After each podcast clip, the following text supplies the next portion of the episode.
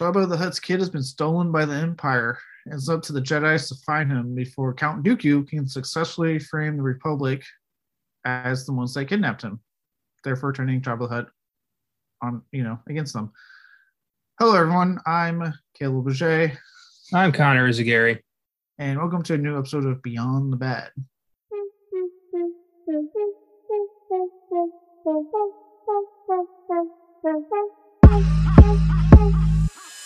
All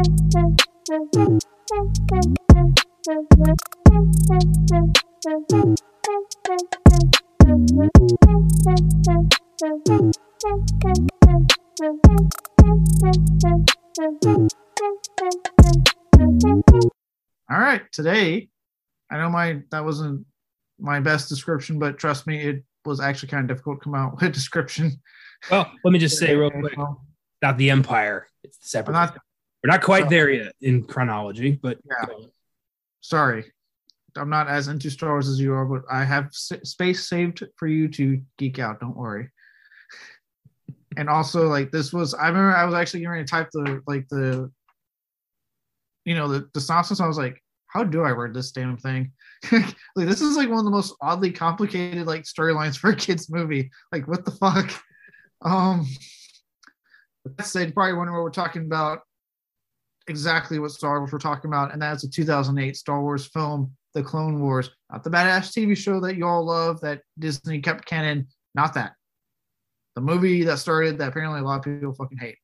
Um, like I said, right, this film would ultimately lead to that very t- the same name TV show. Um, this did stay canon when Disney did the acquisition. They said they all um, expanded universe stuff is not yeah expanded universe stuff is not canon except the Clone Wars.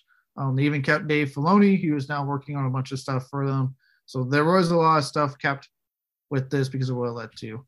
Um, but it's just funny because again, this is a this film is like widely hated by the critics and the fans. So it's really funny how that happened. Um, I kind of have an idea why after looking up the history, but before we get into that, and I, before I let you geek out on Star Wars, we have our moment. Let's do the scores. Okay. Why is Star Wars: The Clone Wars here? Uh, an 18% on Rotten Tomatoes. Uh, that's why. Critics' consensus reads: mechanical animation and a less than stellar script make the Clone Wars a pale shadow of George Lucas's once great franchise. That is harsh. That's really harsh considering his once great franchise is still going strong. Yeah, I'd argue uh, film wise, maybe not as revered as it once was, but you know, Star Wars fans are always gonna gonna have something to either bitch about or embrace. It's it's hard sometimes being a Star Wars fan. Uh, but yeah, I, this movie uh, did not fare well at the box office, which is very weird for a Star Wars movie. On an eight million dollar budget, it only grossed sixty eight million, which is a you know a success, but not the not a Star Wars success No, it's it's a modest success, and it's actually the lowest when I was looking up the lowest grossing um box office of any Star Wars film to date. by a lot. Yeah. Not even like a margin; it's like a humongous difference. yeah, it's crazy. Uh, and I remember seeing this on a uh, midnight showing, like a midnight premiere, uh, with my dad in 08. and he fell asleep, and I like got so bored I didn't remember the majority of this plot till I watched it for this. And I remember thinking like this is a weird reaction I'm having to a Star Wars movie because I was a big Star Wars fan. Uh, so was my dad. So the fact that both of us saw this as just kind of a boring waste of time uh, speaks volumes about this, and really weird that the exact same like team behind this would not only create the very successful Star Wars: The Clone Wars show, which has become beloved by fans, but they are also working with on the Mandalorian and the Book of Boba Fett and future Star Wars projects. So they know Star Wars. So what happened here? I have an idea. Okay. with into on development. I have an idea of how why this feels a certain way, but the show feels different. So that it, it it's it's interesting. Um, but before we kind of get into that, before we we kind of shit on this tour ran Star Wars, for anyone who doesn't know, like yes, I like Star Wars quite a bit, but Connor here is like the Star Wars geek, to say the least, on Filmgazm. So this is your chance before we go into development home to have your moment to geek out over your love of Star Wars and you know your feelings, further feelings on this particular film. I have seen Star Wars before. I like it. No, I'm kidding. I got more. Um, yeah. Don't don't do that. I mean, I know how much you love Star Wars. I love Star Wars. I grew up with Star Wars. It's been one of my favorite franchises. Uh, my all-time favorite film of the the films, the original, I guess the the nine now, is Return of the Jedi. I don't give a fuck about the Ewoks. I love the you know father and son dynamic between Luke and Vader. I love the redemption. I love the Death Star attack for you know Death Star two, Jabba's palace. All that's great. I not too hot on the new ones. Uh, Force Awakens was good. I hated Last Jedi, and Rise of Skywalker should have been so much better. Um, and I'm enjoying the the Mandalorian and the uh, Boba Fett show. I'm looking forward to Ahsoka and Obi Wan Kenobi. I love Star Wars. I don't. I'm not as loyal to it as a lot of Star Wars fans. I'm not. You know, I'm not sucking George Lucas's dick on my weekend time. I I know that there are good parts, there's bad parts. I like them on a movie by movie basis. Uh, and there are only like four good Star Wars movies. Let's be honest. I'm, yeah. Oh, yeah, fair enough. So I, like I said, I, I kind of get into it like a little bit later with Star Wars, and um, but I do enjoy. I'm like you. I really like. I like all three original trilogy films. Uh, my personal favorite is actually Empire, but again, it's the darkest one, and as has been I've noticed my love before kind of bleeds and other stuff. I tend to like the darker routes movies go. I yeah. that's the main thing. I get it. Um I for me, you know, the original trilogy, all three tens, but I do love Jedi more. Just personally. Jedi's good. I don't I look, people always bitch about the Ewoks. I'm like, who gives a shit? They're not that fucking bad, guys. Like it's not the worst thing put into a Star Wars film. Let's just be honest right now. Um Ewoks, not exactly that fucking distracting. Um, as far as the the prequel trilogy goes, I am not one of those fans that's like come around and really loved it. I know that's kind of happened now a lot. Um, still not personally me. I do think that the films got better. Um, I'm not really that into Phantom Menace. I thought Attack the Clones was better. And I actually do like Revenge of the Sith. I can sit through Revenge of the Sith usually, no problems with that one. I've uh, I've started to come around on the prequels. Um, Phantom Menace, I I can watch. I there's elements of it I love. The pod race, the Darth Maul fight. I think those are great. But mostly mostly it's a shit really film. Good. Uh, yeah, Liam Neeson's good, and I do like his uh, Qui Gon Jinn is really good. Yeah, Qui Gon's awesome. Um, Attack of the Clones is my least favorite film. I think it's poorly acted. I don't like the story. I don't think Christensen and Portman had good chemistry. I don't buy their love story at all. But the big Jedi fight at the end is pretty cool. And then Revenge of the Sith is a great movie. Yeah, yeah, I, yeah. Okay. Like I said, I know there's been a lot of love, and okay, for those who are bitching about Ewoks, is are they really worse than um Jar Jar Binks? Are they? I don't think so.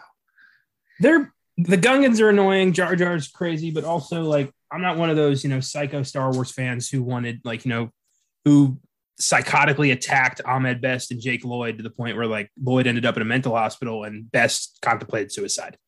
Like it's a movie. You know, yeah. Jar Jar Binks did nothing to me personally. I just think it's a stupid character, and then I'm I left it.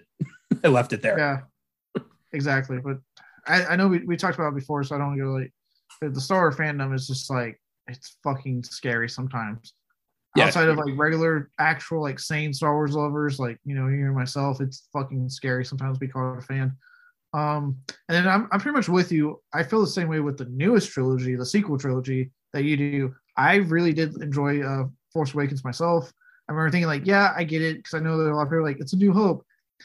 I, yeah, I got that, and I, I but I sometimes I get why they did it. They're like, hey, we got to get you back into this. So like, we'll just have like this the show of a movie you like, but it's still going to start introducing stuff that we want to do with this. I was down. I was at the end. I remember going like, okay, I like what you did. Hopefully, you can stick it with the next two films. Immediately watched Last Jedi. I fucking hated it. I remember going, what the fuck? The like the moment the lightsaber got thrown, and I'm like, and what me most people are like, no, they're subverting. I'm like, no, they're not subverting expectations. They're throwing literally everything in the trash and spitting on us to an extent. Like everything that was built up got thrown away immediately. Yeah. And then Rise of Skywalker, I saw what Abrams was trying to do. He was trying to fucking fix it and course correct. But it, I, uh, last shot I fucked up so much that yeah, Rise of Skywalker could not even be remote. It was doing too much in one film, and it just it was an okay film. Did I enjoy it a little bit more than um Last Jedi? Yes, but it wasn't a great film. So the sequel trilogy really stumbled quite a bit for me. Yeah, they did, and I think they lost a lot of favor with Star Wars fans. That uh, the Mandalorian, thankfully, has been uh, getting back. Uh, yeah. But I also I want to shout out uh, Rogue One and Solo, the two like Star Wars stories that I think are both pretty good films. I'll I'll give you Rogue One. I really really like Rogue One a lot. I I found Solo okay. For me personally, it was an okay film. It was a lot of stuff, and then I was like, I didn't need to see this. Um, and that was just like my my feelings, right? And then like I'm kind of mad that I got teased Darth Maul, but because no one, I guess, won Solo, we're not getting more Darth Maul live action, and I'm like, fuck you, just fuck you, because that's what I wanted. Well, I guess you know to get your Darth Maul fix, you're gonna have to finally watch the Clone Wars show. Well, now that hey, now that I've seen the fucking movie that leads into it, I guess I can watch the show now. Um, but uh, yeah. So yeah, I'll, I'll, give you. I really did enjoy Rogue One. I'm actually am excited for the uh the Andor show they're doing because, like I said, I liked Rogue One. I like the character. I, I want more of that. So, um, and I'm like you. I really like the shows. Book of Boba Fett. I liked it more than most Star Wars fans did. But at the same time, it had a strange structure to it. Yeah, you're not wrong. But also at the same time, you know, because it wasn't the show that I had imagined in my head, I'm not calling for anyone's like execution over it. right. I just, like I said, I'm not hating on. I still like. I I liked it. It just was really weird when they spent like. By the way, spoilers at this point, if you haven't seen any of the Star Wars stuff, that should go without saying in a way. The fact that they did two episodes back to back where like Boba was like literally just in it for a second and like didn't talk or said one line, I was like, okay, what are we doing here? Like, I'll give him credit. Like, it came back on that last episode, and I really enjoyed that fucking finale. Like, so they tied it great, but it was just like a weird fucking diversion where I was like, what the fuck is going on? Yeah, I'll give you that. Star Wars is a complicated animal. You know, it's got pieces people love, pieces people hate, stuff that's very hard to explain to people who've never seen Star Wars. Yeah. Uh, basically, if you didn't grow up with it, it's really hard to get into it.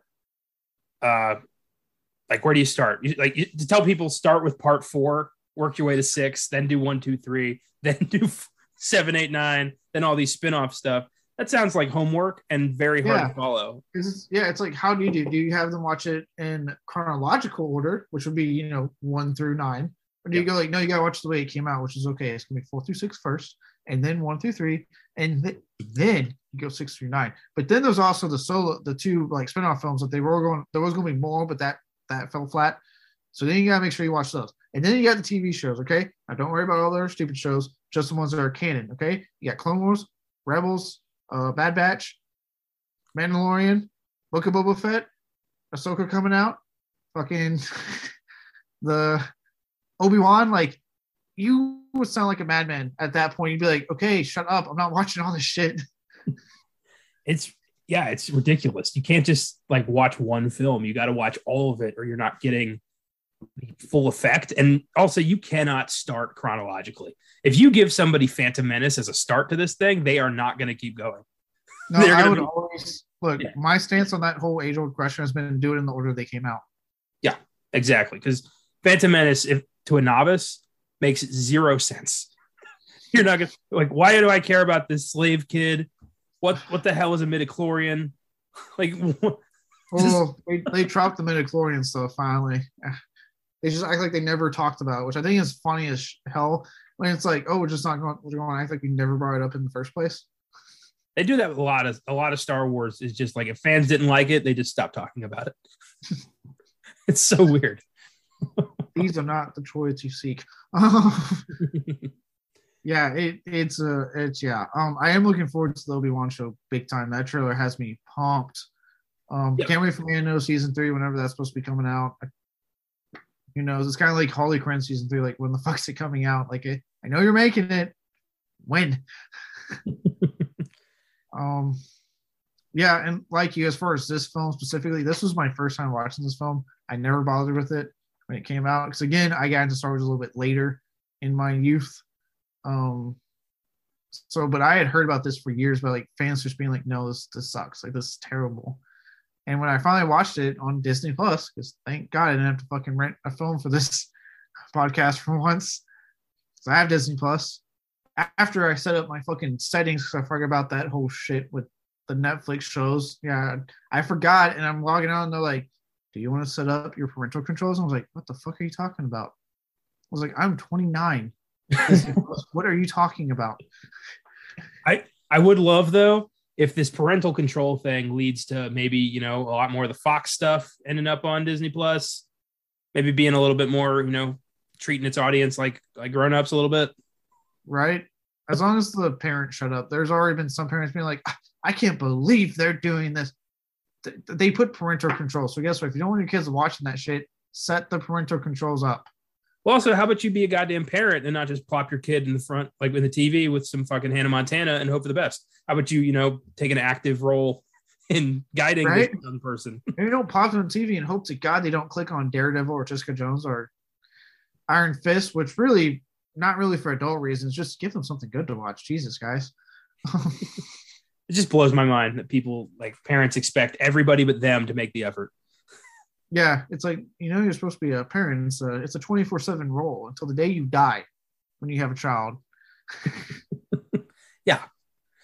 Uh, so yeah but disney plus has all the star wars stuff and uh it's you know I, I only started watching the clone wars in the past couple years on and off i can't commit to watching more than like five episodes at a time because it moves at a fucking snail's pace like every episode is like 20 minutes of very little that's stretched over the course of like three episodes you know i hope it gets better i've heard it gets better but i'm i'm i haven't seen that part yet You know what that reminds me of?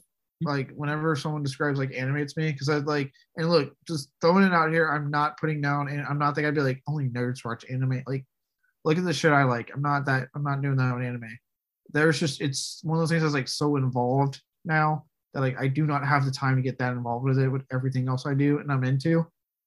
Um but with that said, when I've heard people describe some of these shows like Naruto or Dragon Ball or even Dragon Ball Z, which we I did watch when it was on Toonami, um, it is literally just episode upon episode upon episode of like lots of talking for like 20 minutes. Then they do one quick little fight move and then the episode's over. And I'm like, oh my God, move a little bit faster here. Well, I think what Clone Wars does the best, the show, not the movie, is it contextualizes Revenge of the Sith. It shows you why Anakin is so pissed that he's not made a Jedi Master, considering he is saving so many lives over the course of this series. He's like their go to general, and then they don't promote him. You get to see the different Jedi that are killed throughout Order 66. You get to have, they all get moments to shine. You get to know them. You get to like them. So it hurts when they die the clone troopers you get to know them as different you know ver, you know different standouts like rex and other ones i'm still still working my way through it but to the point where they all turn on the jedi and you feel like oh my god how could they do this to them like it gives revenge of the sith so much more punch so i hope to get to that point If it gets better, let me know because I'm going to hold off until you tell me it gets better. Well, I think you should, considering that the, the shows that are, you know, with Ah. Mandalorian and Boba Fett is pulling from the Clone Wars and I Rebels. should, now. could- yeah, I should because of Filoni and I my feelings about that whole thing with um Cad Bane. Yeah. I, I, if anyone who's wondering, my feelings on that is he seemed like a badass villain, but they should not have just been like, well, you clearly watched, you know, Clone Wars, so you're going to get what this is. that was the wrong mentality because putting him in for like the last two episodes, assuming you've seen the Clone Wars, when not every fucking person who's watching this has seen the Clone Wars, and then it leading to like the most anticlimactic like fucking scene in the whole like series was Book of Boba Fett. no, you need to treat it like I haven't seen the fucking show, which I haven't. But yes, knowing that they're going to start pulling that shit apparently, could you know, fuck the fans that haven't watched the Clone Wars yet. I might as well just get on board and watch the fucking Clone Wars. Well, it's gonna, you know, it's like Marvel now. Like if you if you miss one of the shows or one of the short films or one of the movies, down the road you're gonna get lost. So you might as well just, you know, take it. Yeah, but the thing is, once I do that, technically I'd have to watch Rebels and Bad Batch because those are also canon. Well, the vibe I get is that you get to watch Rebels and the Bad Batch. From what I hear, those are really good shows, and after you finish Clone Wars, you're gonna want more. That's that's the, what I've been hearing. Okay. I think what I think what actually held me off was seeing there like tw- like a twenty something episode season for Clone Wars. I'm like, I know these are only twenty minute episodes ish, but like, fuck me, that's a lot of episodes. Like, this is a kids shows, guy. Like, Jesus Christ. Apparently, it turned it was a kid show, and then it turns into war crimes and like you know real consequences. So hopefully that gets pretty good. I've heard Maul gets a really good arc with his like crazy brother and going after Sidious for betraying him and all sorts of shit. Better because I got I got cock teased with Darth Maul and Solo. It, nothing. When I hear you, you get to finish. I get to finish this time. Yeah. yes, yes, you do. Uh, yeah, I've Maul's brother's yellow. He's got the most aggressive name I've ever heard. What's so aggressive about it? His name is Savage Oppress. That is aggressive. That is an aggressive name. Yeah, that's a frightening. You don't want to fuck with that guy. That's like the nicest guy on the face of the planet. He's got like a Mister Rogers brother who's just very down to earth and zen about everything. Yeah, but he, he has a name like Savage Oppress. So like, but really, he's like the nicest dude ever. Well, unlike like Anakin getting you know the name Darth Vader as like a title, Maul Darth Maul's name is is fucking Maul. like they just gave him the Darth title. Oh yeah, that's right. They always give him the, the title. Darth, Darth is a title they give these guys. Yeah, but weird that his name was already Maul. That part is weird. Yeah, like he, I don't know. The the politics of Star Wars have never made any sense to me, It's- and God knows they love their politics. Oh yeah, we learned that in the prequel trilogy. Apparently, it wasn't the lightsaber poo poos or the the flashy fights. It was the politics that George Lucas wanted to get down and dirty with. One thing, warning about Clone Wars: there are a lot of bills being voted on, a lot of votes getting uh, carried, a lot of you know political uh, strife with the occasional space battle. What is with Lucas and his love for fucking space politics? I think Lucas, no one else has. I don't think Lucas had fuck all to do with the Clone Wars. I think he just produced it. Is that when he was getting ready to be like, you know what? I'm kind of done here. I'm not. I'm not doing this anymore. I feel like he thought that in '77, but people kept pulling and pulling more Star Wars out of him. He's never seemed to enjoy this. Like you know, hates his own creation. It's really weird. It's like, dude, this is making you billions at this point. Like, and not only that, you sold it for so much that you don't have to work for the rest of your life. So just like, be happy. The least you can do is hold a lightsaber on the Colbert Show with a goddamn smile.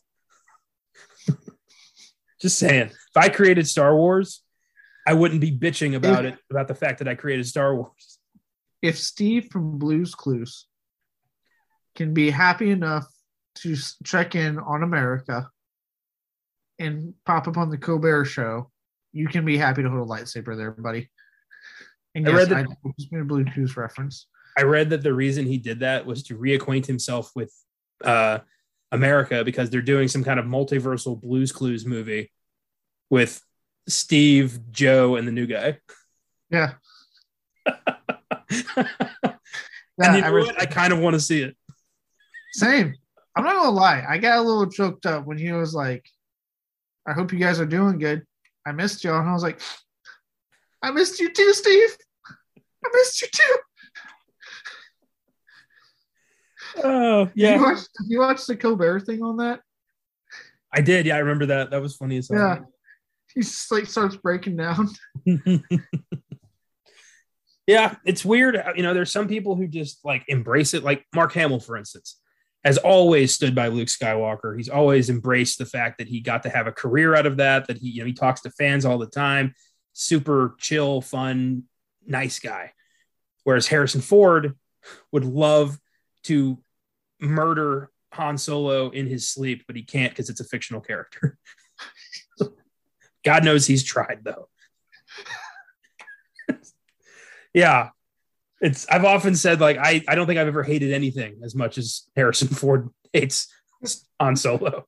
Oh my god. Can you imagine his life wife just wakes up in the morning, he's just like fighting with like a pillow or something. She's like, What are you doing? I'm trying to kill Han Solo.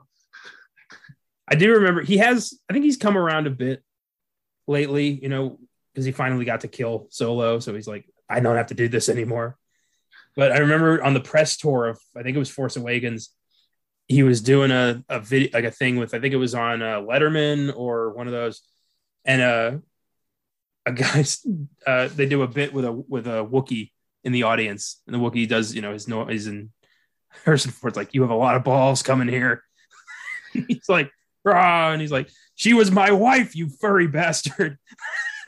he does a whole bit with the Wookie. It was really funny so maybe he's eased up on it. I'm just like, I don't know, right? Like I'm I'm just a peon. I just watch this stuff. I've I've never understood like the actor structures that just actively like hate their work or something. That's made them like millions of dollars. I'd be like, look, hate it all you want, but it's making you money, dude. So like have a little fucking like joy in your life that you're not living on the street. Like you made someone that's lasted us this long and is getting you money well into your old age you're playing a role that people adore, the role that was, you know, that's coveted, a role that made you somebody. So why not, you know, you don't have to play it for the rest of your life. You don't have to like uh, love it, but maybe, you know, lighten up a bit. Yeah. like, Same way with Lucas. Like, dude, I don't, I don't know who hurt you, but like, it wasn't us. yeah, no, we, we made you money, buddy since 1977. So yeah. And you know, if it makes you feel better, George, I also enjoyed American Graffiti. I know you can do other stuff. Red Tails, though. Oh, we gotta we gotta talk, George. I said you can. I didn't say you should. I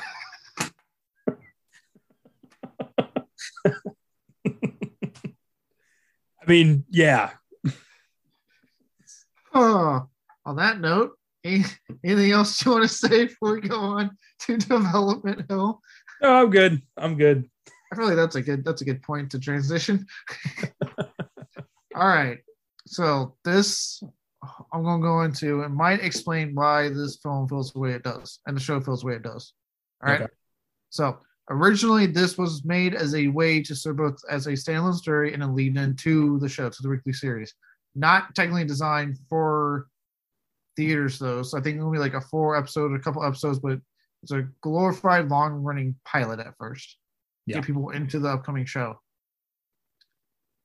But George Lucas was really impressed seeing some early uh, footage, um, early footage of completed episodes. So he decided at the last minute to give it a theatrical release and make it into a movie. Mm. So they took those first few episodes and p- mashed them together and wove it to create, you know, a story to get to make it make this into a movie and get into theatrical release. Yeah, that makes sense because there's not a very strong narrative here. That's because it literally was never designed to be a theatrically released film. Lucas changed it last minute. George, George, George, George, George. Yeah.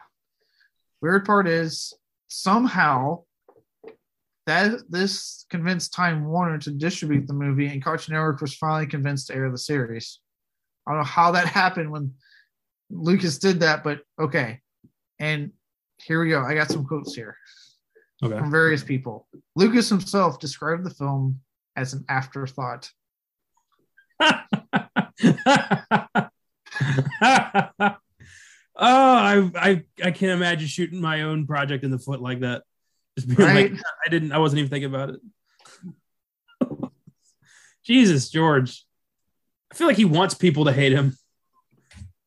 It's like he tried. He sees an opportunity. He's like, I know how people can hate me. I got this. I'm honestly surprised we have yet to see like a YouTube video of George like punting a baby Yoda doll off a cliff. Oh my god. you guys want to know what I think of Baby Yoda? This is what I think. Yeah, what a ridiculous man. Uh, Yeah. an afterthought. That's hilarious. After, and I, read that and it took me a minute.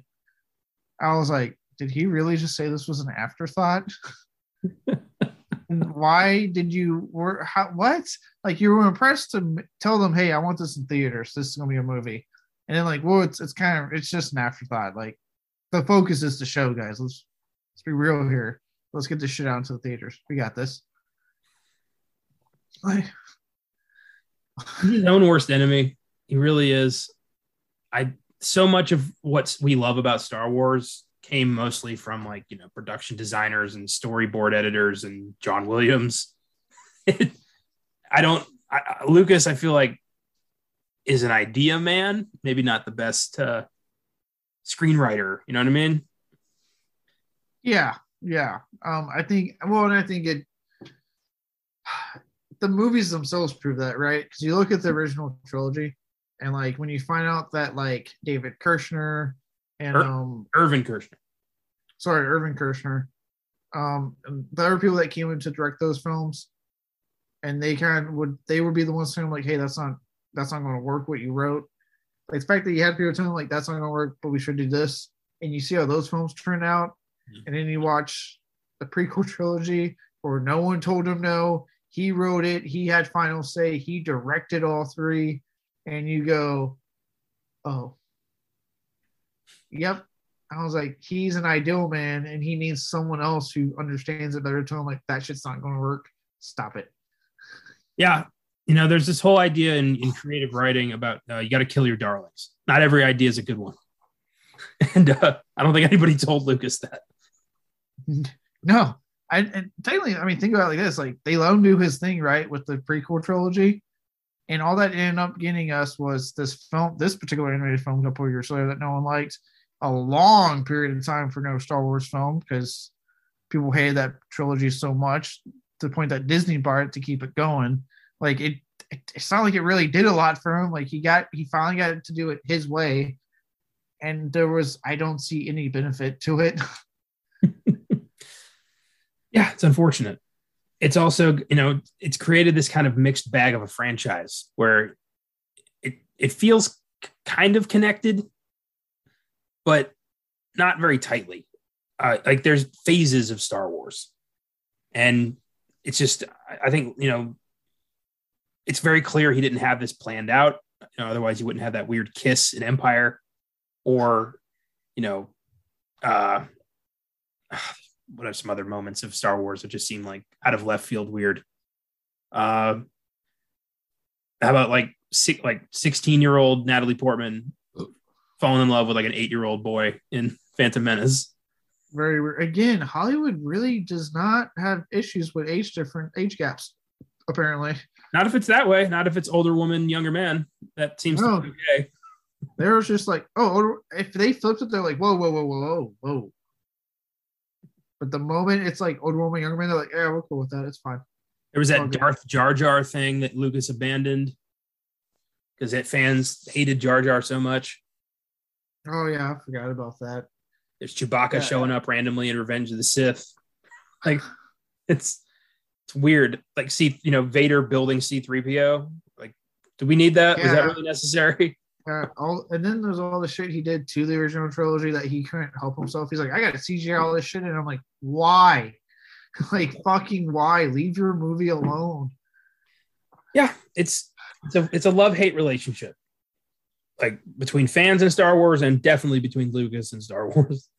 Yeah, big time. yeah. Um, oh, going on that Lucas note, so president of Lucas Licensing, Miss Mister, I guess, sorry, I said Miss Mister Howard Rothman said this about George. Sometimes George works in strange ways. Yeah, I'll buy that. That's I the mean- most like cordial. Like I don't know why he's doing what he's doing. None of it makes sense. It's just making us money, so we just go yes. The Lucas giveth, the Lucas taketh away. Uh, he, he works in mysterious ways. That's so strange. Uh, you know, Sp- uh, Lucas is the guy who like gave us aliens in Indiana Jones, right? Yes, I know. I'm very aware of the movie that doesn't count in canon for me. Yep. I'm starting to think his he might not he might not be very good at ideas either. I don't think so. George Lucas, Because like he got really lucky with Star Wars, the the OG. yeah. Because again, I know he helped with the first three Indiana Jones films, but Spielberg pretty much had like full control and was like, no, this is the way we're doing it. And thank God, because all three films are fucking great to me. Yeah. Um, and then you have the one that we shall not name. that I guess Spielberg was like, you know what, George, have at it. I won't tell you no, just fucking write your movie, okay? This is taking forever to get off the ground anyway. Just write it and we'll go with it. And George went, fuck yes, finally. Wrote it, and I'm sure Spielberg went, oh my god. All right, fuck it, we're filming it. I told him I'm going to do it. Like, No, I I could never.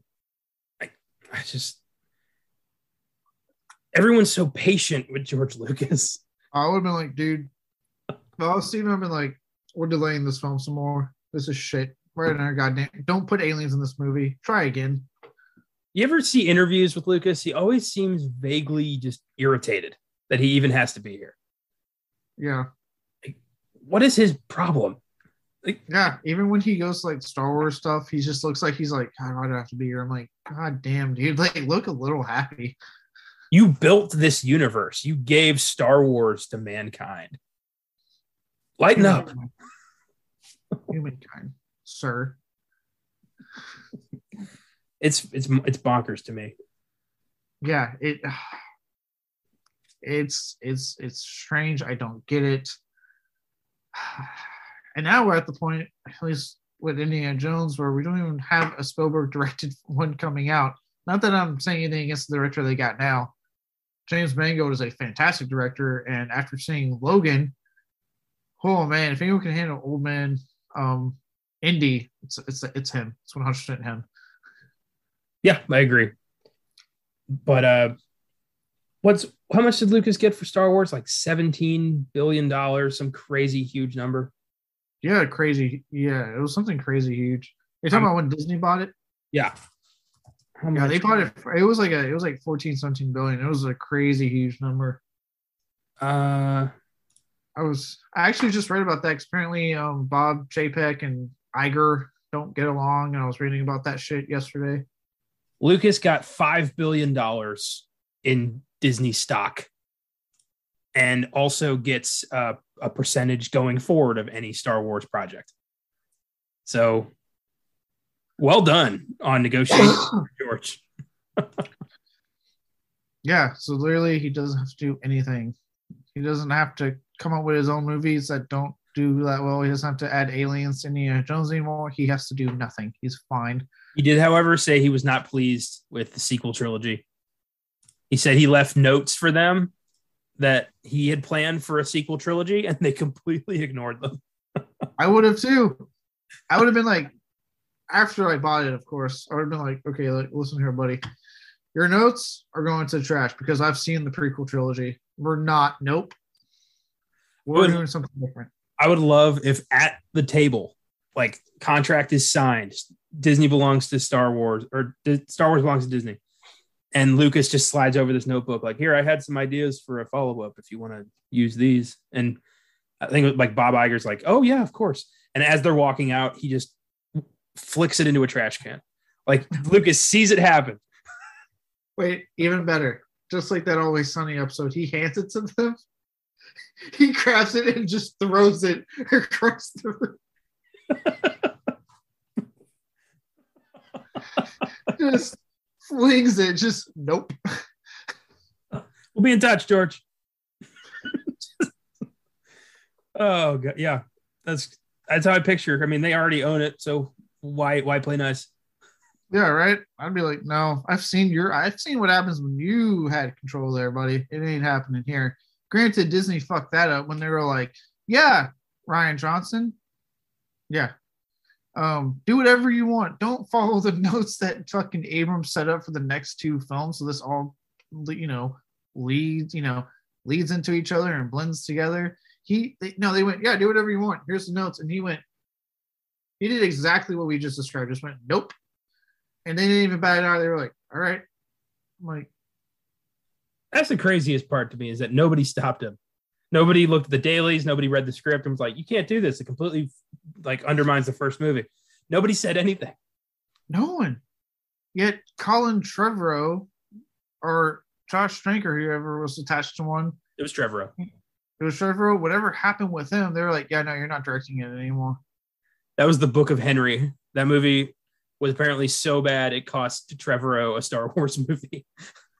yeah, which is it really a loss because now he's been heading fucking Jurassic World, which has been a huge fucking hit for him. Yeah, it's a good point. But I read his uh his treatment for uh, he was gonna it was gonna be called Duel of the Fates, his episode nine, and Ooh, it actually made way more sense, and it was a cool ending. It was Snoke's master was the bad guy, not Palpatine, but like a new character. Yeah, that would make more sense. Because you already, you for whatever reason, killed Snoke in Last Jedi, which never made sense to me. Um, so yeah, that would have made sense to have it um be like a new character, like his master that trained him. Be like, oh, so you want to kill him? Now I'm coming after you. Yeah, something like that. It was a, it was a while back. I don't remember. I know there was a meeting between Luke and uh, Ghost Anakin, who was like half Ghost Vader because he's like trapped eternally in this like midpoint between the light and the dark side. Mm-hmm. Which would have been really sweet. So again, better ideas is what we got, which was like trying to li- literally course correct Last Jedi and in your fucking trilogy. I was like, all right. Yeah, it was again, that should have all been avoided had they had, you know, Kathleen Kennedy gone down how Kevin Feige runs things. I'm like, no, this is where we're going. This is the movie you're making.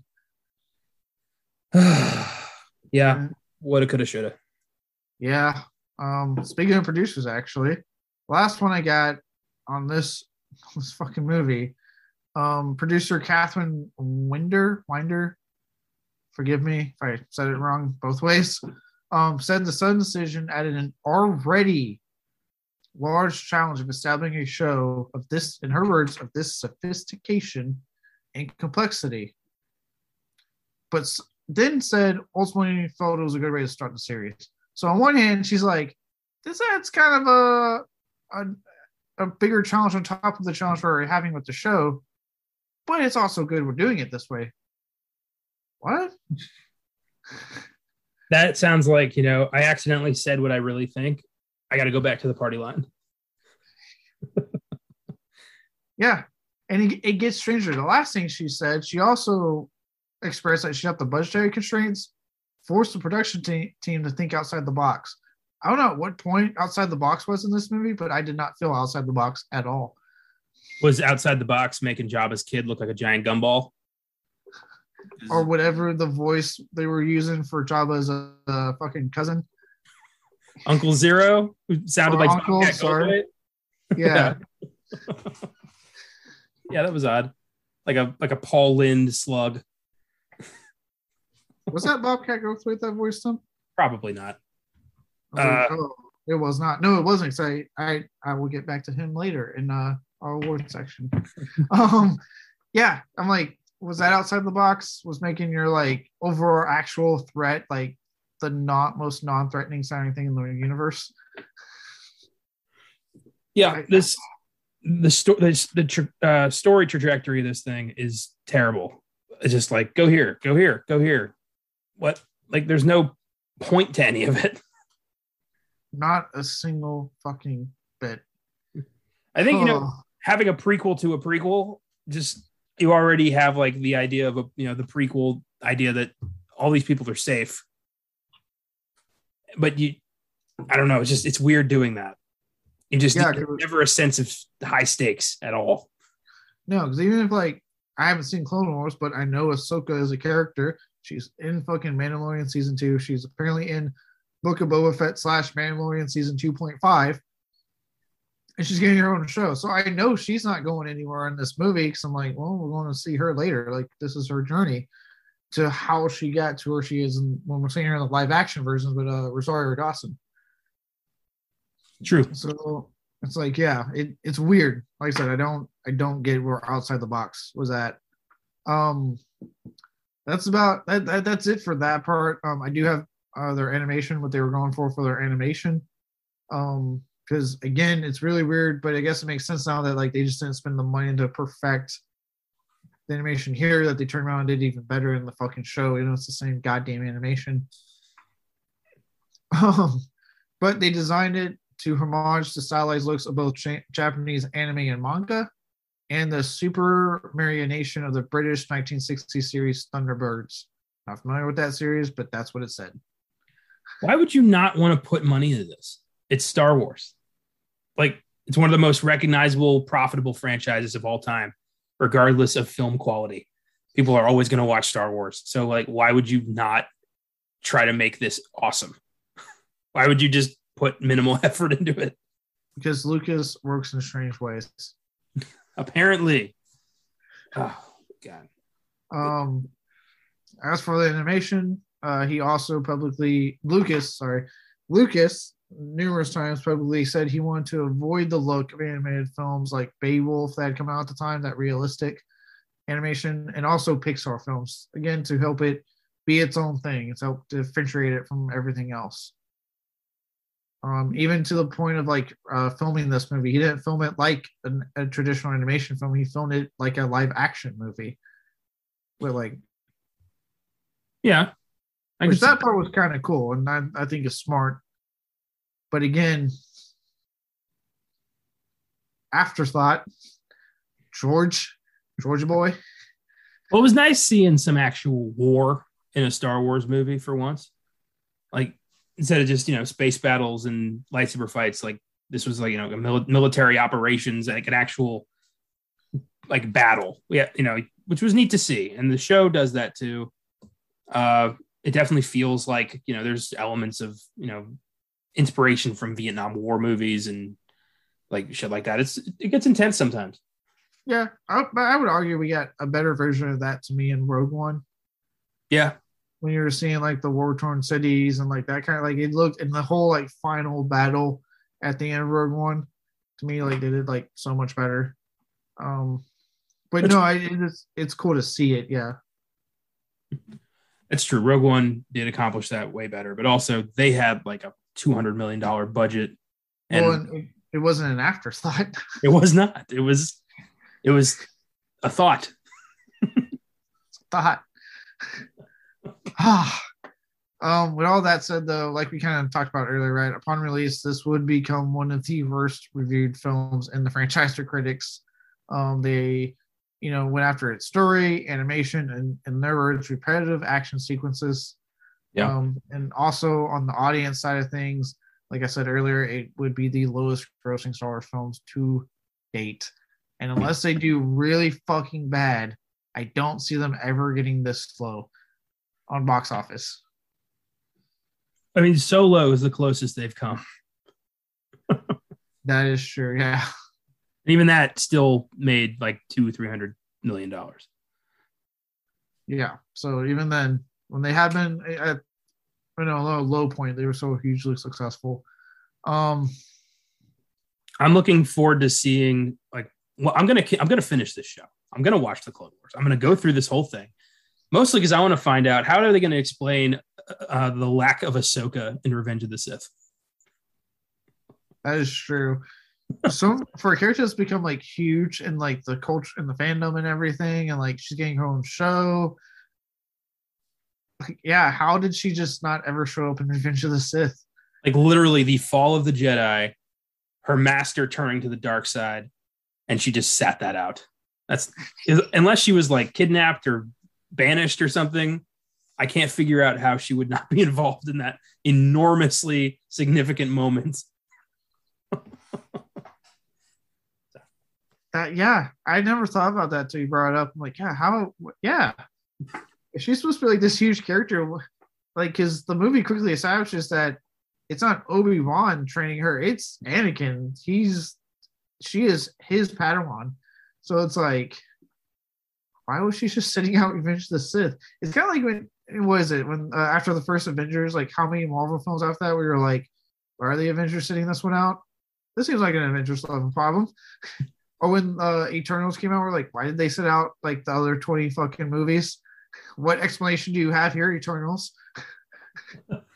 That's the problem of you know create making something that establishes events prior to the film. It's it's a prequel of. If it doesn't tie together, you're just making more plot holes that are just going to upset people. So, and right. I, could be, I mean, I haven't finished Clone Wars, so maybe there is some brilliant explanation of why she's not there. Yeah, hopefully, because I would argue that Eternals did exactly what you just said, and that it did a piss poor job of explaining why they can't get involved, and just made us go, no, it doesn't add up. Yeah, just no deviance, not my problem. Right, and then I know, like, right, I know a bunch of comic fans were like, well, technically in the comics, Thanos is a deviant. well, shit. Apparently, they didn't get that memo. Yeah, so I'm like, unless the, the movies are saying no, fuck that, he's not a deviant. like they're just dropping that. It's like, well, if, you better make sure you reference that thing because comic fans are fucking adamant that Thanos in the comics is deviant. and They should have been involved. But what's the timeline of Eternals? Like, is any other Marvel movie going to reference the giant stone alien that emerged from planet Earth? Yeah, right. And then the biggest thing with that, okay, before we go on to the roads here, let's just talk about this real quick. Then there's the fact that Chloe uh, Zhao has said that there's only one film planned. Like they're not intending to do sequels to Eternals. They're just going to have them pop up in. Our, so I'm like, what was the point? Like if you're not going to have a good explanation for why they never got involved, and then have all this big, big, big stuff happen that you're not referencing right now, what was the fucking point? All of this was just to get Pip the Troll into this universe and also give Jon Snow the Black Knight sword. That's what this all was about. For us to hear Blade off screen. uh, I wonder if that if there was supposed to be an Eternals franchise, but people didn't like it, so Feige went to Plan Q and was like, "All right, no more Eternals let's double down on Doctor Strange. Let's throw Moon Knight. let's do this. Plan Q. He's not even close to Z yet. uh, I did a fun little thing. Uh, my boy I mentioned that got the review blurb on VHS 94. Um, so apparently one of their perks was things that he's already seen all of uh, Moon Knight. Oh, um, lucky bastard! I know. I, I'm a little jealous. Um, but I read, I was reading uh, his uh, his post, and immediately kind of going through his comments because I'm like, well, I'm curious now. Um, and he's nice. He didn't point any spoilers. You know, he's not sending point like fucking spoilers. He did make a comment though that made me go, oh, because he was like, he was talking. It was him and another guy talking about it, and him going like, yeah, and you know, they had this. Even the character they had come up in episode four, he's like, I'm sure the fans are going to lose their minds, but it did nothing for me. And I'm like, who the fuck's in episode four? I was like, the rest of us haven't seen this show, buddy. I have to watch it weekly. All Who right. the fuck's in episode four? Who wouldn't make sense for Moon Knight? My immediate thoughts go to Blade. Mine too. As soon as I was like, do not tell me we're going to get a live action like appearance finally. I don't know. I don't know. Maybe, you know, maybe it's fucking Harry Styles again. Harry Styles just keeps popping up. Doing nothing but in full character of Star Fox. Right, just, just there. Speaking of which, did you hear? Uh, this is not Marvel. It has to do with Harry Styles though. Uh, apparently, they were going to start filming Nosferatu, uh, Eggers' upcoming, you know, his next film.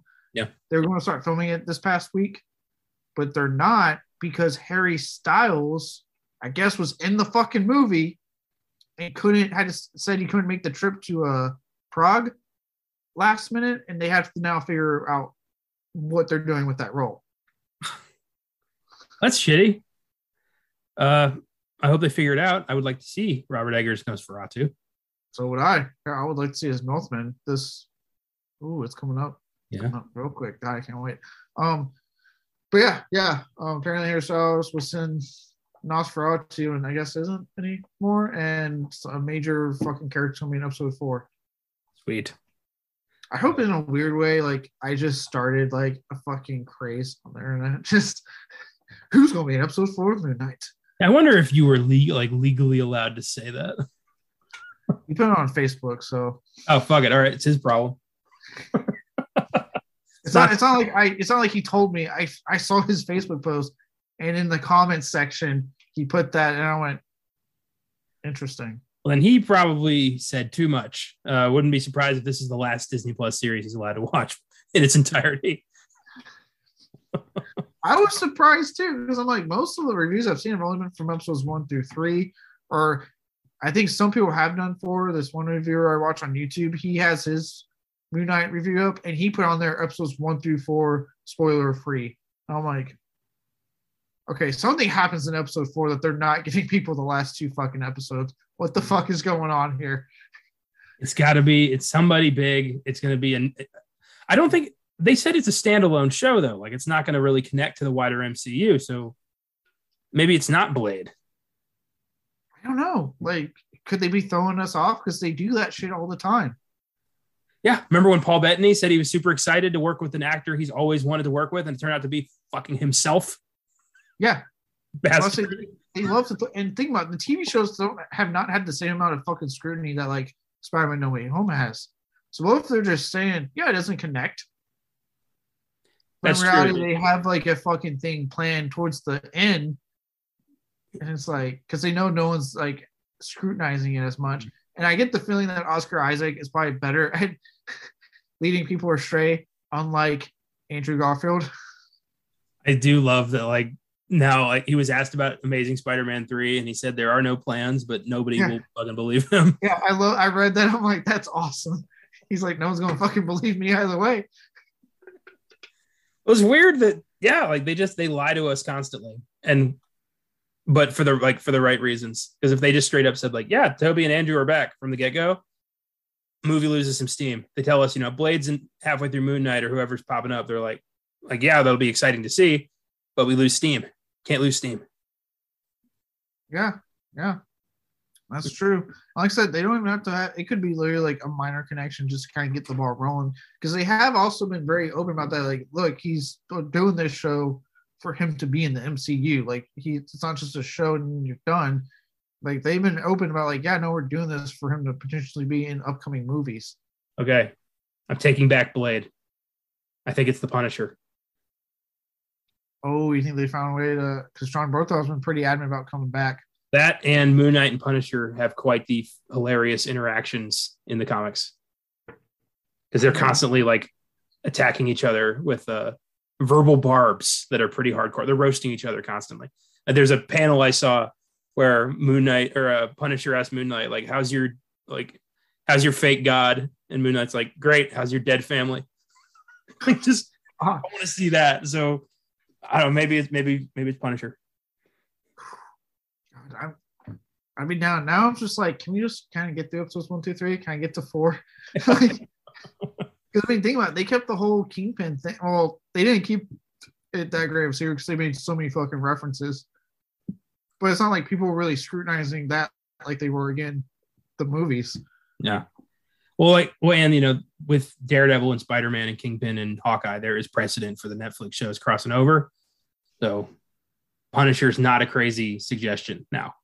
Hey, look, I'd be down. I stand by how much um I love Jon Bernthal on the role. I know I wasn't on the Punisher episode, but I listened to you and Colin talk about it. And I I really did enjoy the Netflix series. I did not like what they did with Jigsaw. That shit was so fucking stupid. Um but boy, fuck me, did I like Jon Bernthal as Punisher. He was good. He was, he was. I forgot how we got here, Me but too. we should probably readjust. Let's get let's get back and go to the awards. How's that sound? Sounds good.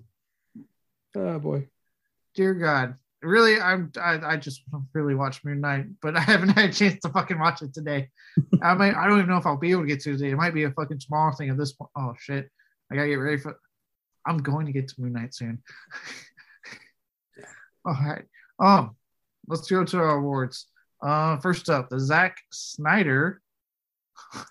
Speaking of Oscars now and Snyder. All right. Before we get into it, let me just let me just say this. I knew that it. I knew I'd fire you up. I don't care what IMDb says. The Fan Cheer Award is not a real Oscar. The Snyder Cut and Army of the Dead didn't win shit. So just let me, all right. Will, we will never do those movies on Oscar Sunday because they were never nominated for real Oscars. I'll say this: I do support you because the Snyder cult vote bombed made a point to do a vote bombing, which is in my in my eyes a form of cheating in making sure actual ones that deserved the one time Oscars let the fucking fans have their say, and you guys fucked it up. So, so fuck you, Snyder cult fans. I argue that it's a case of domestic terrorism, but I hate those guys a lot. Any excuse to fuck them up. But yeah, I mean, I'd argue that, you know, even if Spider Man No Way Home took the cheer award, it's still not a real Oscar. I mean, no, it's not, and I don't think the Academy thought too much about it either. I hope Um, they don't do this shit again. But yeah, Zack Snyder, once again, as I've often said, is a hack. So I don't understand it. Oh, well, now that's out of your system. You want to talk about the Zack Snyder or the worst scene? why not? Uh, this was tough. Um, tough because there's so many, or tough because you really couldn't find one. there, there's not a lot there's not a lot that stands out in this film either either good or bad it just kind of happens there's really Yeah. like nothing to latch onto on either side This is true. uh, so i had to go with something that just kind of irked me a little it's when uh, anakin ahsoka and the aptly named stinky more on that later um, are landing on tatooine and there's enemy ships coming, and Ahsoka just decides to start giving Anakin the business. just starts giving him like, "I thought you said you could fly. Like, what are you doing? Like, that's not the right way. Like, you were wrong." Just starts being this like annoying little child, and I'm like, "They're gonna kill you."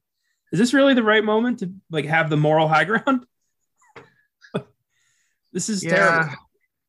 They- I mean, yeah, would- Anakin does not like not having the high ground.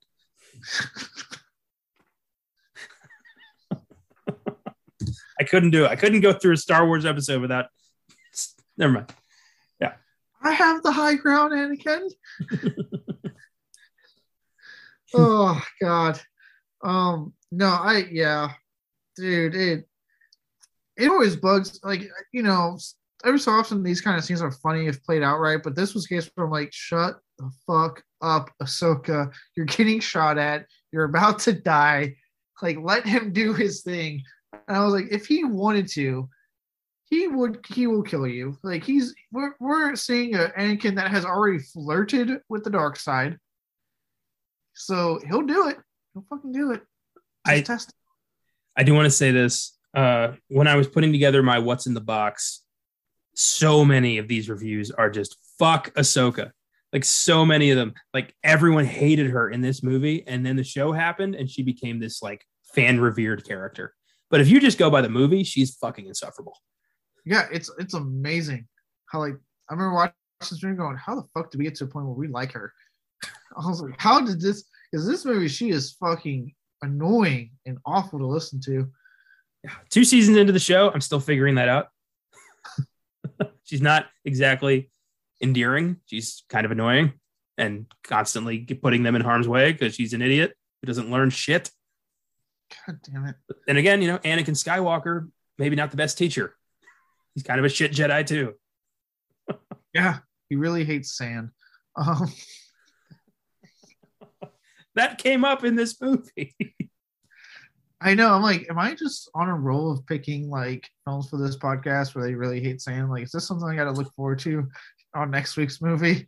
a while back, I read a, a, a fan theory about why Obi Wan didn't put that much effort into hiding Luke Like he kept his he kept the name Luke Skywalker. He changed his own name to Ben Kenobi.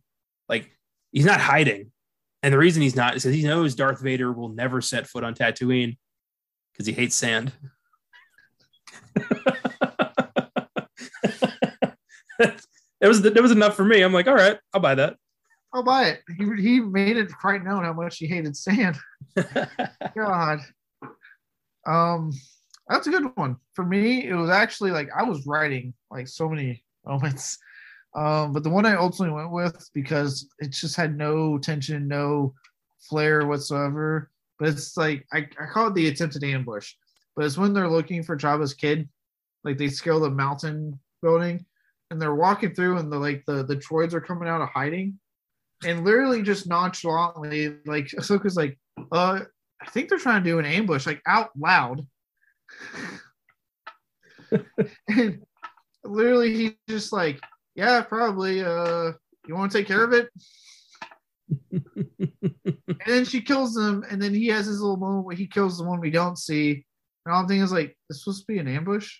This is the most anticlimactic, non-suspense filled ambush I think I've seen in my entire fucking life. Yeah, I'll give you that. That was weird. I thought that was a.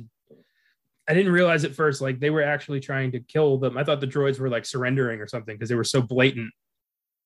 Yeah, and they were literally just not even trying to like. Say, they didn't even say anything. They would just walk behind them, and I'm like, shoot them. It's the name, but shoot them. Do something. Shoot a Jedi in the back. They can't block it. I was like, oh my god, Ward's worst ambush. Galaxy's worst ambush. Sorry. Good one. Oof. okay. Uh, now for sorry, I zone out there. I was really, really in my thoughts about that scene. Um, next up, the Ed Wood or the worst uh, line or lines. Okay, this one was just a lot of my awards have to do with the fact that Jabba's kid is they name it Stinky in the movie. Uh, they sense that Count Dooku is behind the the kidnapping of Stinky, and Anakin says, "This smells like Count Dooku to me." And Ahsoka pipes in, "I think it's a little stinky that you smell." Like, really? Is that necessary? And also, I, I never liked the name Count Dooku. I always thought it sounded stupid, especially when he's got a cool Sith name, Darth Tyrannus. Why not use that? Hmm. Because they want to use Count Dooku and they want to also make a fart joke. This whole movie is a stinking pile of Dooku. I'm just thinking of like the the, the moment in Jurassic Park with Jeff Goldblum. This is a huge pile of shit. yeah, pretty much. But even like I know this is supposed to be for kids, but why does for kids immediately translate to fart jokes? I don't know. I mean, like, look, don't get me wrong. I laugh. I I can laugh at fart jokes. Still, yeah. I'm I'm literally a year shy of thirty. I still laugh at them, but like, like, come on, make some, make give me good fart jokes. Don't give me this. This was a lazy fart joke. This wasn't yeah. a funny one. No, I don't want I don't want fart jokes in my Star Wars movie. Just there's a place and a time. It's not here. Yeah, give it my, put it in my 21 Jump Street movie. Don't you dare put it in this. Yeah. Yeah, it's stupid. Uh, yeah. That you only had the one? I just had the one, yeah. All right. I had two. Um this uh the first one is also said by Ahsoka. it's when they again in the scene when they attack the building and they're like getting ready to go inside and the the one of the droids asks, "Oh, is this your servant gore?" to uh to Anakin, and her response is to try to be tough and go, "Do servant goals get these?" and then flashes her lightsaber. I was like, that wasn't tough. That was the stupidest shit I've heard in my life. if I was that droid, I would have laughed. yeah, they don't do a lot a good job giving her any like redeeming redeemable qualities. No. uh, I was like, oh boy, that was that was a terrible line.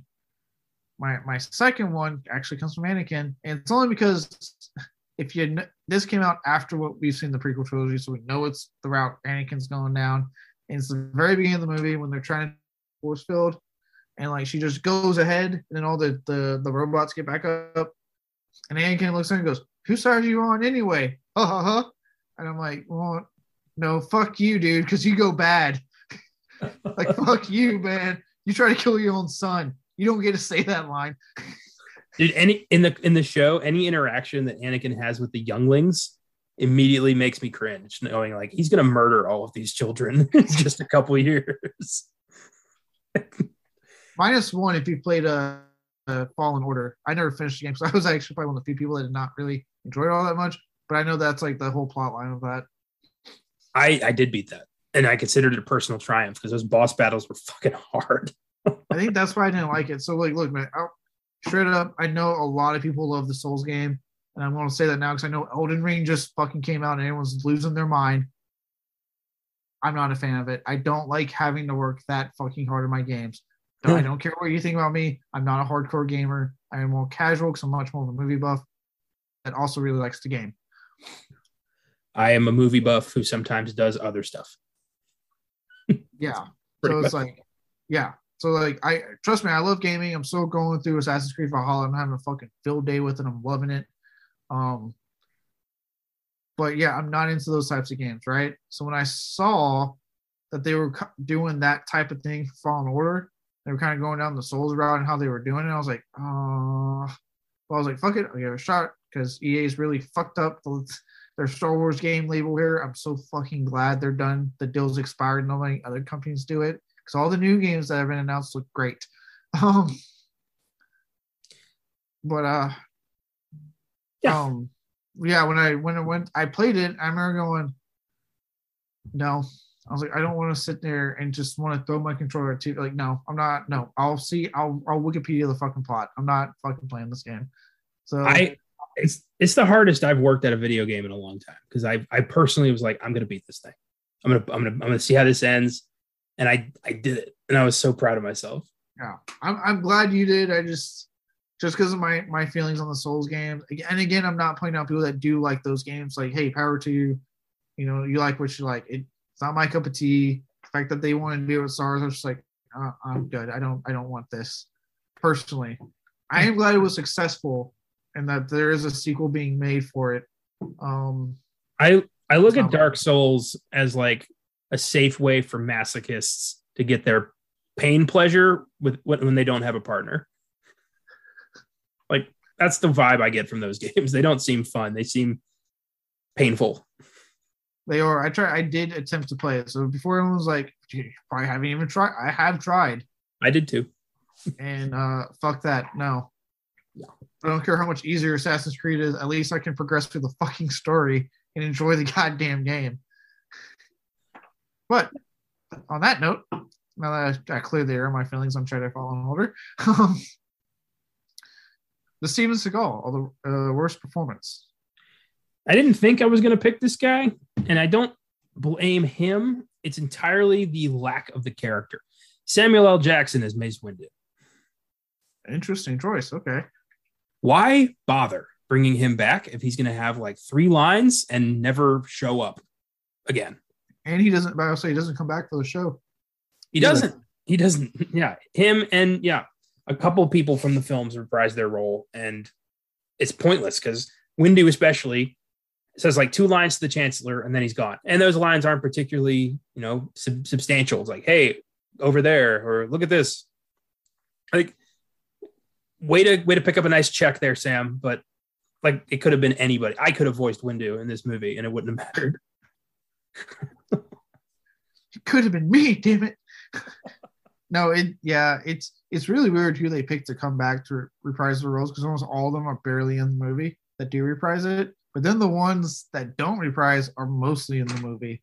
And yep. then they're the same ones that go ahead and do the show. So I'm like, what were you doing? Um, well, clearly, you know, it was an afterthought. it was an afterthought. um, for me, I I went. I you know I kind of had some ideas in my head. like maybe I'll go with this person or this you know this person. I was really trying to avoid Ahsoka because I just felt like this one's too easy to go for. um, and then this character popped up, and I went, "Oh my god!" It's the, and then when I looked up the actors' credits, I went, "Holy shit!" this actor's done so much better work. And that is Corey Burton, who plays uh, the aforementioned Ziro. Mhm. Yeah. You you you hype this up as essentially being the bad guy of the movie. Like this is the guy orchestrating this whole plot with uh, Dooku. And he sounds like the least intimidating intimidating guy. Also, he has like this weird lisp going on, and it's like this is where you go, okay, I know you're promoting this to kids, but holy shit, make this guy somewhat terrifying. Like I felt nothing. I'm like, oh, this is the be- this is the especially when they're like, oh, it's Jabba's uncle. I'm thinking, oh shit, Jabba's uncle. Especially because Book of Boba Fett had, you know, fucking descendants of Jabba in the goddamn show that were actually kind of interesting. So I'm thinking, okay, here we go. Cool, cool. Bring on some more Hutt families. Here we go. And then they brought him on. I'm like, this is disappointing. And like I said, I looked up this this guy's uh, voice work filmography. I'm just like, he sounds so much better. What the fuck? Yeah, Corey Burton's one of the big names in uh, animated movies. Uh, and his his cho- voice of choice for Ziro is odd. Makes the character sound like a cabaret, like I don't. Know. But yeah, I get that. It's weird and kind of unnecessary for the story. Like we've already got, you know, Dooku. We've got Ventress. Like we've got bad guys. Like this is just another unnecessary layer to a unnecessarily complicated story. Yeah, there's like there's no use for the character, and then like he is not intimidating as the mastermind. I'm just like, okay, when he's like bitch like you know when when Jabba like you know when Padme does the um hologram to tell like hey your uncle confessed and he's like Jabba what? You know it's not my fault. Like you know, like it's it's so stupid. Like this is this is the guy ah yeah I get why you picked that guy yep. It literally I'm sitting going, who am I going to pick? And then he popped up and went, and I've made my decision. It was no second thought. Just yep, there it is. Found it. yeah good one Yeah. All right. This one should be, I think, interesting. An interesting uh pick for both of us. But the Michael Bay, the worst filmmaking decision. I would also like to just real quick shout out that Michael Bay is currently uh, condemning the CGI in his own movie.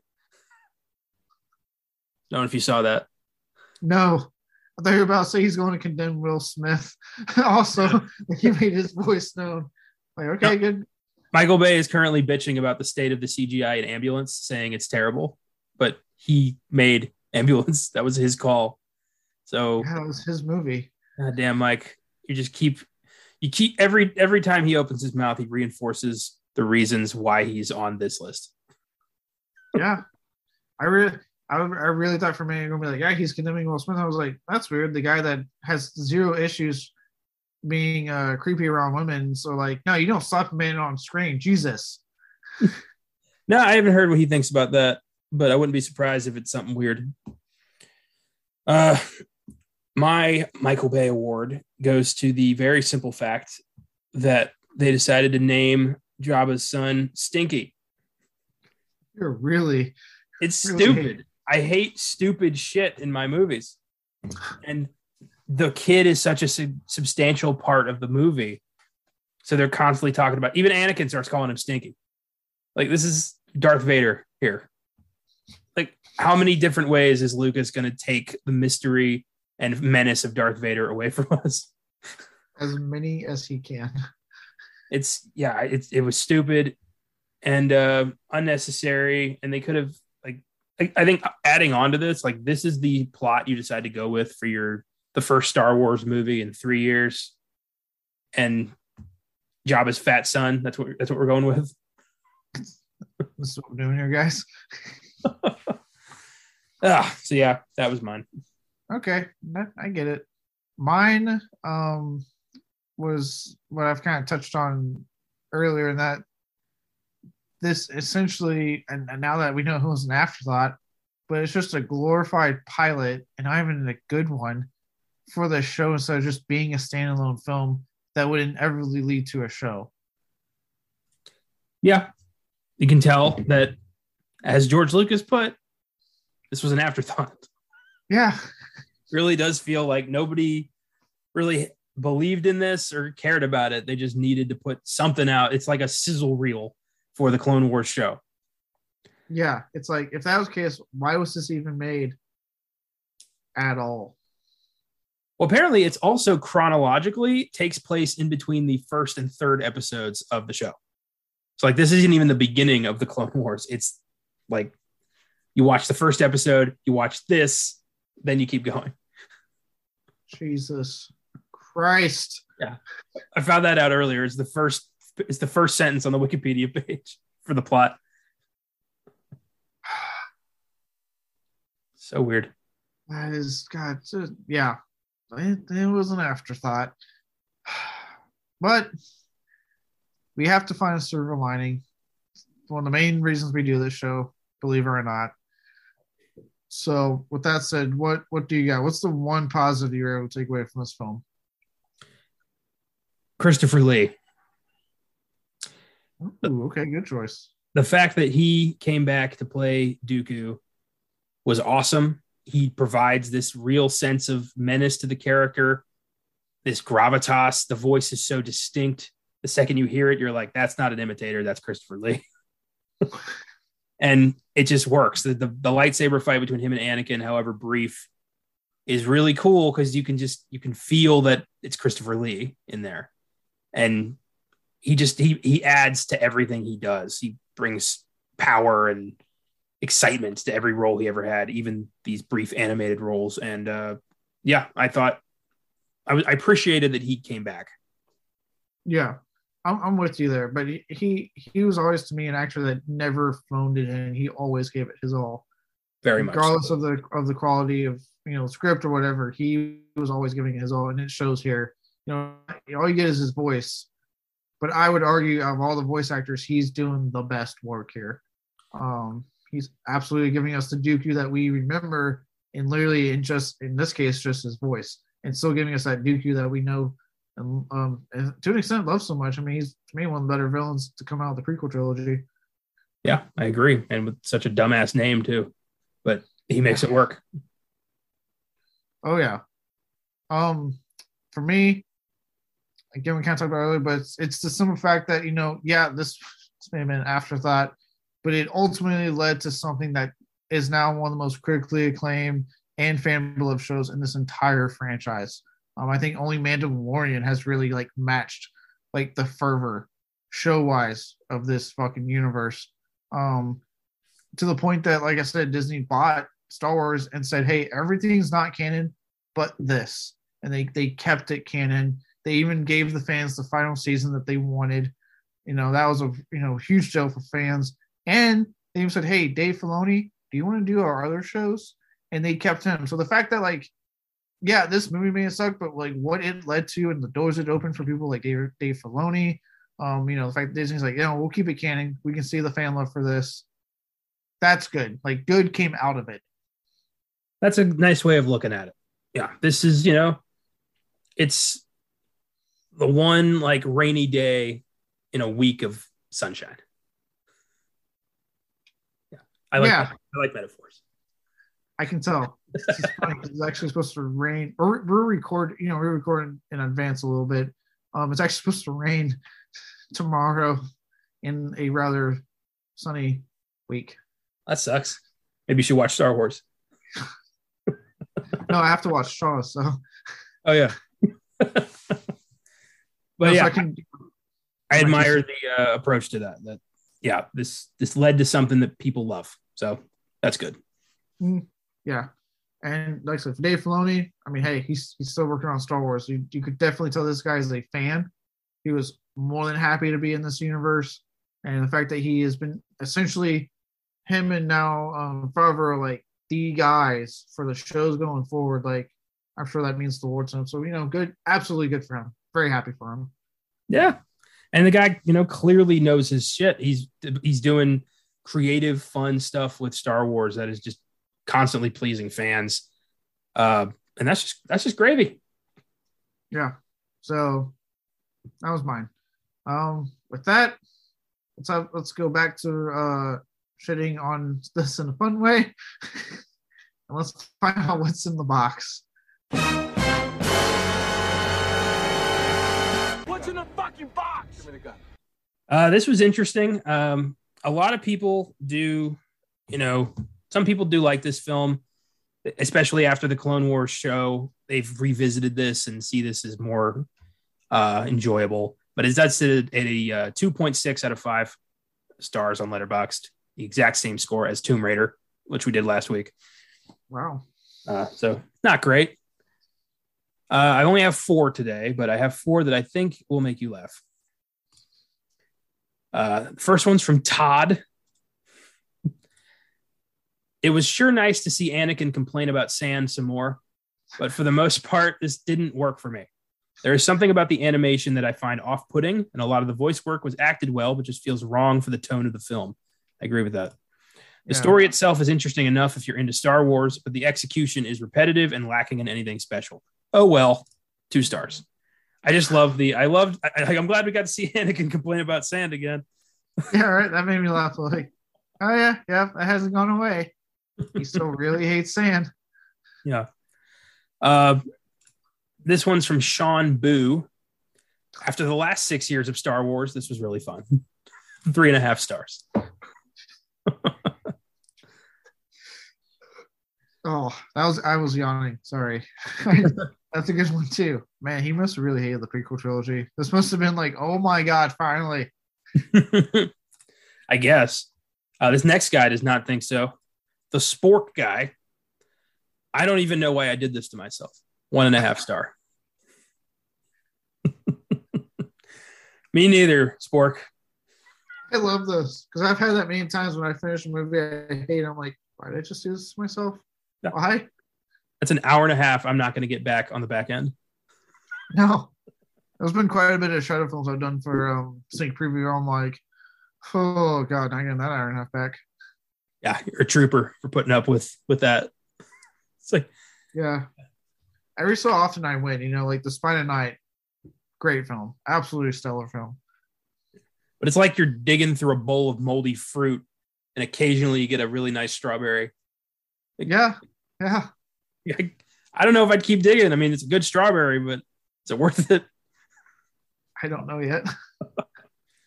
Um, and my final one, this is from Caleb Boatman. Uh, so a variant of you, I'm assuming. You are given a theatrical release, but we do not grant you the rank of Star Wars movie. One star. I like that one. Yeah, that was great.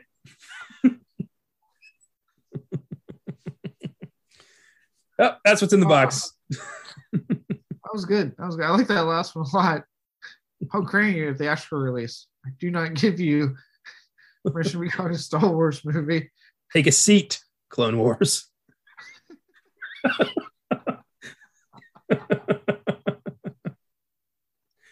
yeah, They put so, like a seat next to, you know, Star Wars, the Clone Wars. You just see the show sitting there. Ugh. Yeah, every franchise has their black sheep, and I guess this is this is the Star Wars. it says a lot that of all the films that have come out in this franchise, that this is the black sheep. Now, this is when the fans went, nope, this is the bad one. yeah, that is that's insane. Maybe it's because you know, I, I don't know. I don't know. Like, is this worse than Last Jedi or Attack of the Clones or Or Phantom Menace. Like, is it is it worse? I don't know. Like, I don't know, but apparently the fans, they're like, no, this is black sheep. We have voted. The village has voted. well, them's the breaks. Yep. I will certainly All not be watching it again. Uh, no, no, I'll give the show a chance. I'm not watching this damn movie again.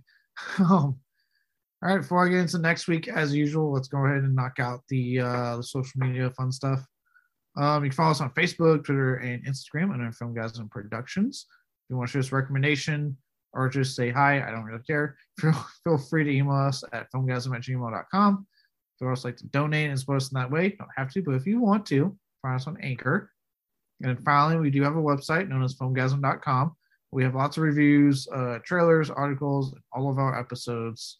Um, reviews definitely get updated, especially on weekends when all the new release films come out. So if you want to know our thoughts on stuff coming out during the weekend, like X, or you know, in light of what happened on the untimely passing Taylor Hawkins, what we thought of Studio 666. Yeah. You can go there. Um, but now with that out of the way, let's go ahead and dive into the various stuff going on next week. So for this show, we will be discussing the even more hated than usual of Michael Bay films, The Island.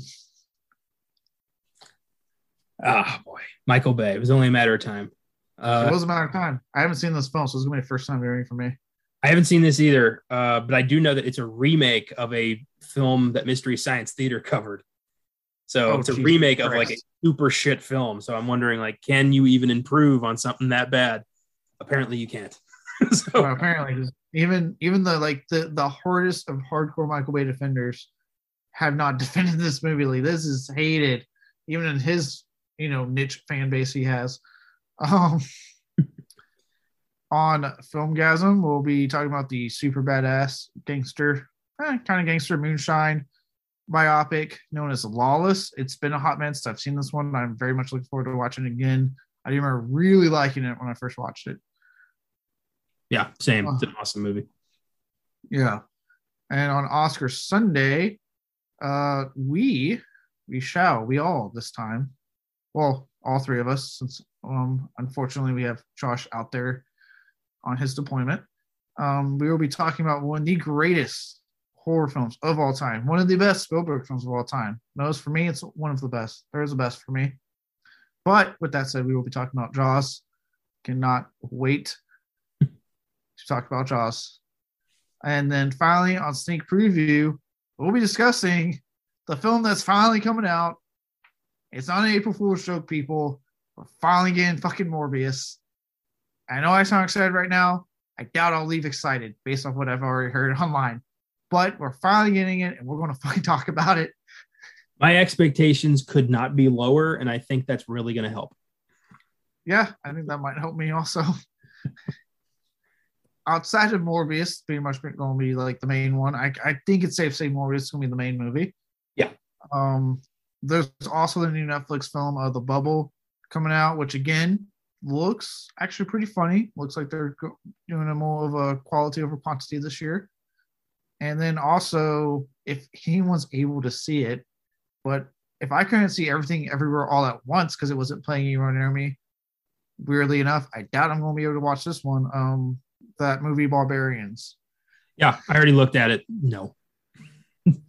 a limited as hell release. So Barbarians is going to be thrown to the wind. But I do want to talk a bit about um, last week's releases that we weren't able to talk about because of the Oscars. So I'll say a little bit about The Lost City. And then I believe there was a Shudder film that you wanted to explore.